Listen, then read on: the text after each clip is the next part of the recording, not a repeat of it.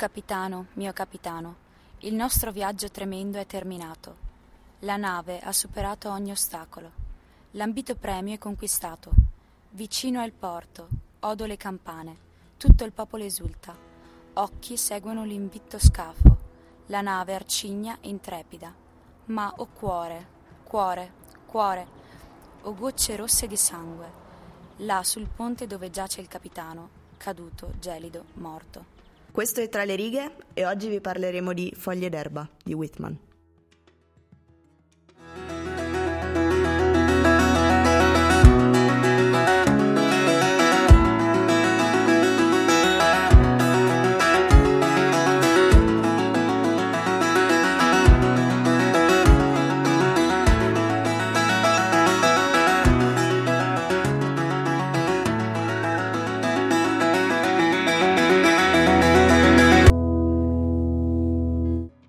Poesie di Walt Whitman sono come una sferzata di energia nuova nel panorama mondiale in cui vengono pubblicate e, ed è proprio questa energia, questa novità, questa freschezza a renderle così speciali. Rac- sono immediate e, e subito è percepibile la loro grandissima forza e potenza. Quindi ascoltateci per scoprire qualcosa di più di questo fantastico autore. Bentornati a questa nuova puntata di Tra le righe. Come avrete sentito, la puntata di oggi è incentrata appunto sul primo e unico libro di, Whit- di Walt Whitman, che è appunto Foglie d'erba, una raccolta di poesie. Per sapere di quello di cui parleremo nella sezione di arte, continuate ad ascoltarci. Non è molto difficile da indovinare.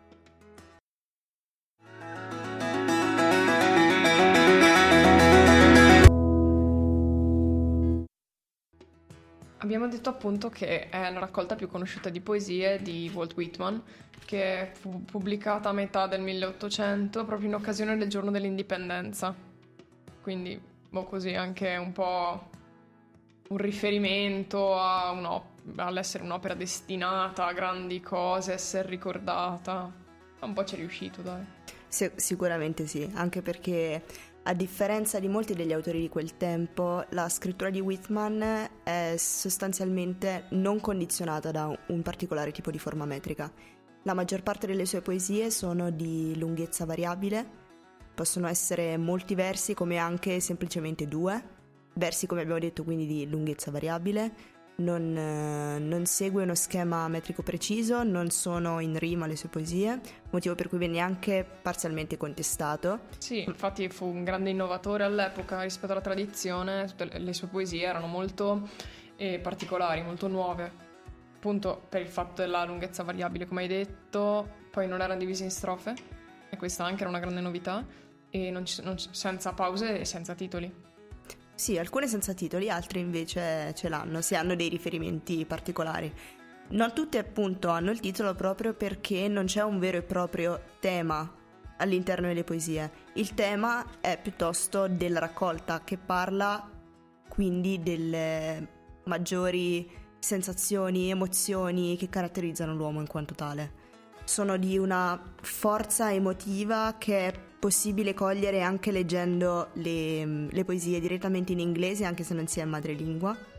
Si riesce a percepire tutto questo, mm, diciamo, concitamento che si ha percependo. Sì, appunto. proprio i, i, suoni, proprio foneticamente si, si, percepisce come stiano bene insieme le parole comunque, come, anche se non si riesce a capire il senso letterale, magari non conoscendo la lingua, eccetera, comunque si riesce a percepire come siano belle sì, sono di, di una forza, di una potenza veramente ineguagliabile. Ho letto un, un, po' di libri di poesie, ma questo penso sia davvero quello che mi è rimasto di più.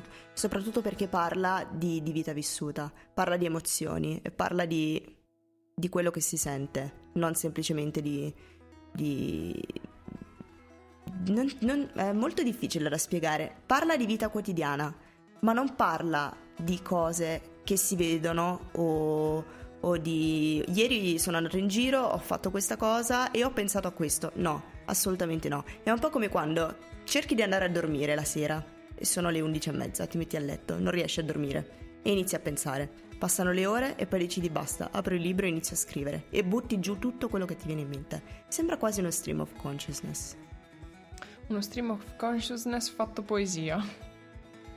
Sì, può essere una visione interessante. Ho letto un passo prima dove analizzava appunto questo, queste opere e venivano definite come intrise di, um, di, una sorta di misticismo che però non in senso religioso, ma proprio in, in, nei confronti della vita. E nei confronti dell'uomo. Può esatto. essere quasi tradotto come una sorta di umanesimo. Sì, è proprio nei confronti neanche dell'uomo in quanto tale, ma dell'uomo in quanto provante emozioni.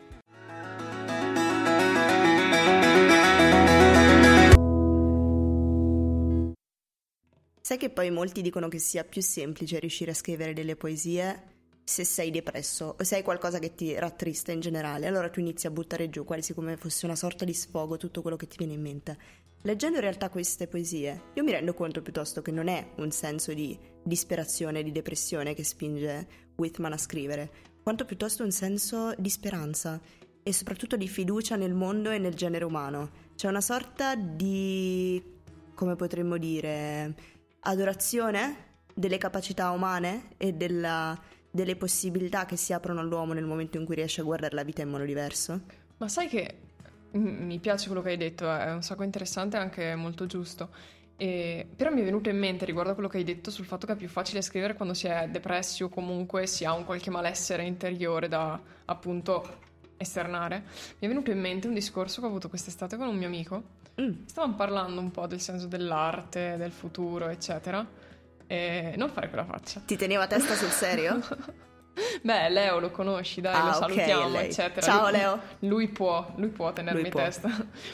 E lui mi diceva proprio che lui potrebbe anche avere successo nella vita, però non riuscirà mai a essere quel tipo di, di, grande artista che poi viene ricordato anni e anni dopo, perché gli manca proprio questa cosa questo malessere, questo dolore o quest- questa depressione che dà un qualcosa in più al lavoro.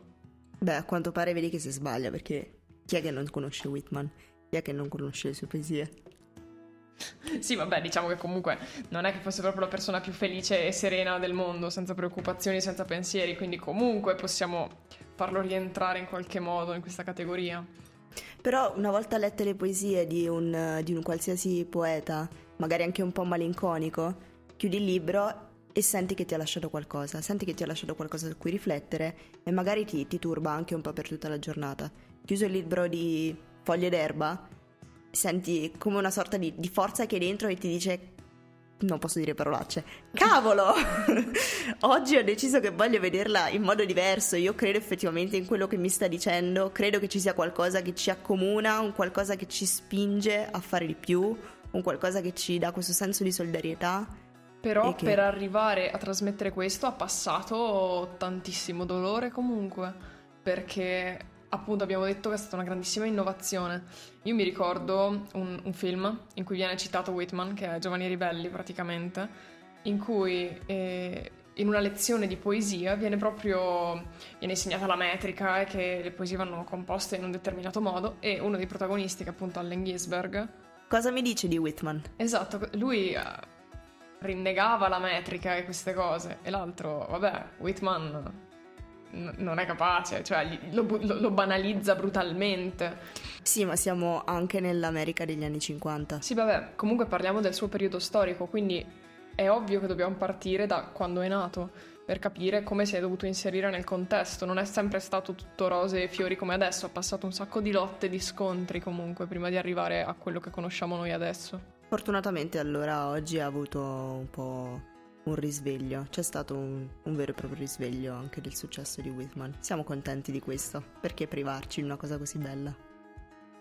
Oh capitano, mio capitano, risorgi, odi le campane, risorgo, per te è stata la bandiera, per te squillano le trombe, per te fiori e ghirlande ornate di nastri, per te le coste affollate. Te invoca la massa ondeggiante, a te volgono i volti ansiosi. Ecco, capitano, o amato padre, questo braccio sotto il tuo capo. È solo un sogno che sul ponte sei caduto, gelido, morto. Non risponde il mio capitano. Le sue labbra sono pallide e immobili. Non sente il padre il mio braccio non ha più energia né volontà. La nave è all'ancora sana e salva. Il suo viaggio è concluso, finito. La nave vittoriosa è tornata dal viaggio tremendo. La meta è raggiunta. Esultate coste, suonate campane. Mentre io, con funebre passo, percorro il ponte dove giace il mio capitano, caduto, gelido, morto.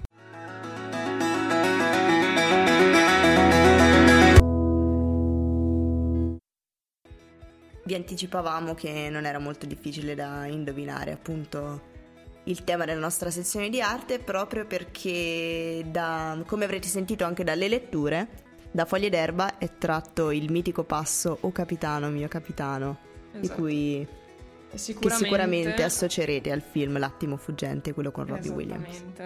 Che chi non ha visto L'attimo fuggente o comunque Shame. chi non ha visto la scena di O capitano, mio capitano o la parte in cui è una parte appunto in cui il professore parla alla classe e dice che le cose importanti nella vita sono la poesia, l'amore e, e li invita appunto a guardare le, le, cose da una prospettiva diversa li fa salire tutti in piedi su, sui banchi, sulla cattedra.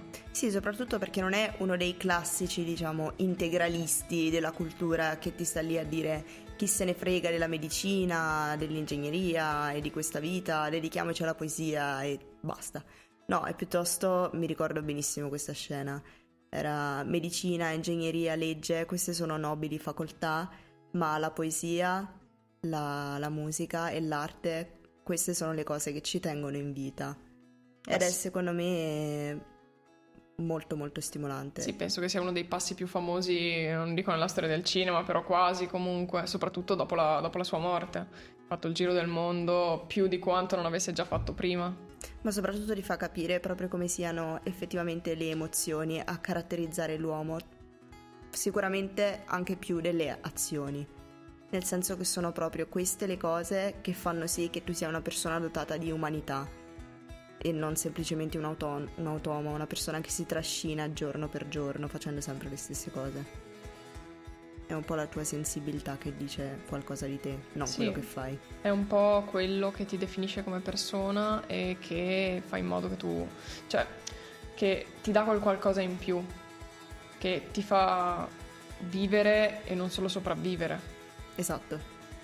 Quindi vi consigliamo sostanzialmente la visione di questo film non solamente per chi è appassionato di arte, ma anche per chi è appassionato di cinema, è comunque uno dei cult dove c'è appunto fam- famosissimo Robbie Williams, professore in una, in una classe inglese, se non sbaglio, degli anni 50-60, che riesce a, a prendere e soprattutto a catturare l'attenzione dei suoi studenti su un qualcosa che era visto e che probabilmente forse anche un po' oggi è visto come un qualcosa di fine a se stesso, che è appunto la letteratura, solamente per appassionati. In realtà ti fa capire che chiunque può accedere alla letteratura, chiunque può trovare qualcosa di suo in quell'ambito. Sì, devo dire che effettivamente ripensandoci adesso, eh, ti ricordi la lezione in cui marciano in cortile? Sì. Ecco, mi ricorda un po' le lezioni che facciamo in accademia.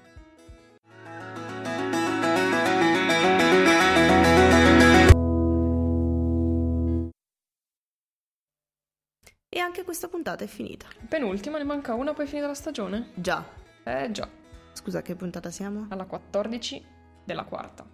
Mamma mia. Come vola il tempo. Quando è che riprendiamo con la quinta stagione? Eh, con la ripresa del palinsesto e vi faremo sapere quando sarà, comunque settembre. Quindi sessione autunnale. Sì, esatto. sessione autunnale, ormai va tutto... Tu ormai vai, vai a sessioni. Andiamo a sessioni. Beh, penso che tanti dei nostri ascoltatori ci capiscono. Sì. Lo spero. Esatto, spero. quindi vi diamo appuntamento la prossima settimana, sempre alle 18.30, sempre su Samba Radio. Con un libro inedito, vi faremo una sorpresona. Nel senso che non l'abbiamo ancora deciso, non nel senso che non è ancora uscito. No, nel senso che lo sappiamo, però facciamo una sorpresa. Sì, sì, giusto. Bene, allora ringraziamo Gioia Caporusso che ci ha consigliato questo bellissimo libro e vi diamo appuntamento la prossima settimana con l'ultima puntata della quarta stagione, sempre alle 18.30, sempre su Samba Radio. Ciao!